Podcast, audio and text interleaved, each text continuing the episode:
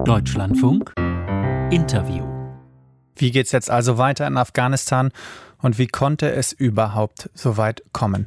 Mein Kollege Niklas Potthoff hat am Abend über die Aufarbeitung der Ereignisse mit Christian Wagner gesprochen, Afghanistan-Experte der Stiftung Wissenschaft und Politik. Der Westen hat sich verschätzt bei seiner Einstufung der Taliban in Afghanistan. Wie ist das zu erklären? Nun, ich denke, was wir gesehen haben in den letzten Tagen, die Machtübernahme der Taliban in Kabul, ist auch eine Zäsur für die westliche, für die internationale Gemeinschaft, für die westliche Außenpolitik.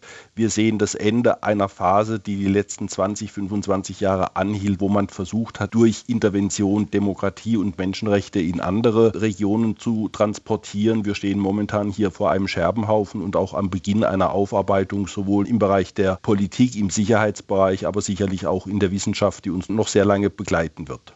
Muss man dann im Endeffekt, äh, wie US-Präsident Joe Biden gestern konsterniert sagen, auch wenn die Mächte des Westens noch 20 Jahre länger in Afghanistan geblieben wären, hätte man dort nichts verändern können?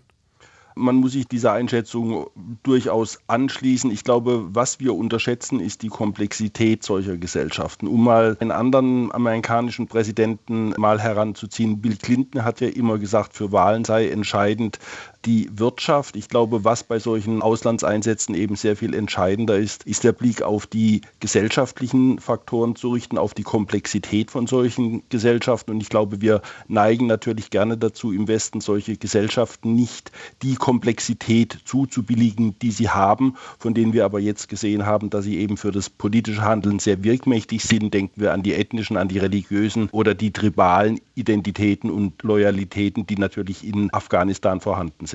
Es gibt jetzt viele Berichte, die Taliban seien eine heterogene Masse. Da gibt es viele unterschiedliche Vorstellungen.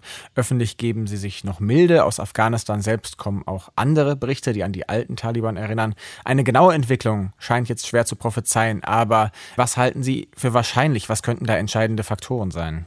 Na, ich würde schon davon ausgehen, dass die Taliban auch eine gewisse Lernkurve vollzogen haben. Ich glaube nicht mehr, dass sie wieder ein solcher Paria-Staat werden möchten, wie sie das zwischen 1996 und 2001 waren. Also ich glaube auch die Taliban haben hier gelernt, das würde jetzt auch ihre medialen Zugeständnisse erklären. Ich kann mir auch durchaus vorstellen, dass die Taliban, die ja eine sehr heterogene Gruppe sind, dass es dann auch dazu führt, dass wir eben in verschiedenen Teilen des Landes sehr unterschiedliche Ausprägungen ihrer Herrschaft haben. Das heißt, in manchen Teilen wird es vermutlich mehr Freiheiten für Frauen, für Minderheiten geben, in anderen weniger. Ich glaube, ein wichtiger Indikator wird sein, inwieweit eben es den Taliban auch gelingt, ethnische und religiöse Minderheiten an der Regierung zu beteiligen, denn sie möchten auch anders als 19 1996 eben mehr internationale Legitimität. Sie benötigen die Hilfsorganisation, weil sie natürlich auch mehr Rückhalt in der Bevölkerung möchten. Und das erreichen sie natürlich nur, wenn zum Beispiel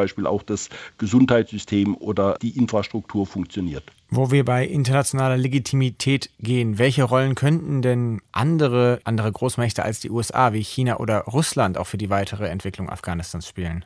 Na, ich glaube, beiden Staaten kommt eine relativ wichtige Rolle zu. China, glaube ich, könnte für die Taliban ein wichtiger Baustein sein für eine wirtschaftliche Entwicklung. Also auch schon die letzte gewählte Regierung hatte ja immer das Problem, dass wir eigentlich keinen wirtschaftlichen Masterplan für Afghanistan hatten.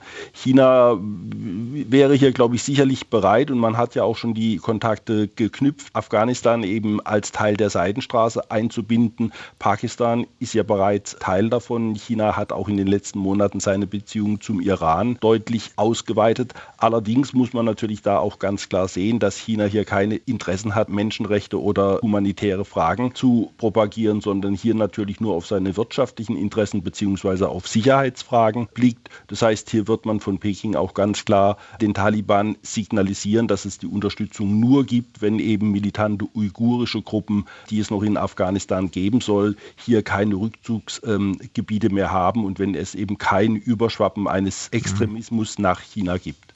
Sie haben gerade schon gesagt, Pakistan ist schon eben Teil von Chinas Plänen. Pakistan gilt ja auch als Hauptunterstützer der Taliban. Die Führungspersonen agieren zum Teil von dort aus. Hat Pakistan denn als wichtigster Unterstützer das Heft in der Hand? Können sie Druck auf die Taliban ausüben oder wie sind da die Machtverhältnisse?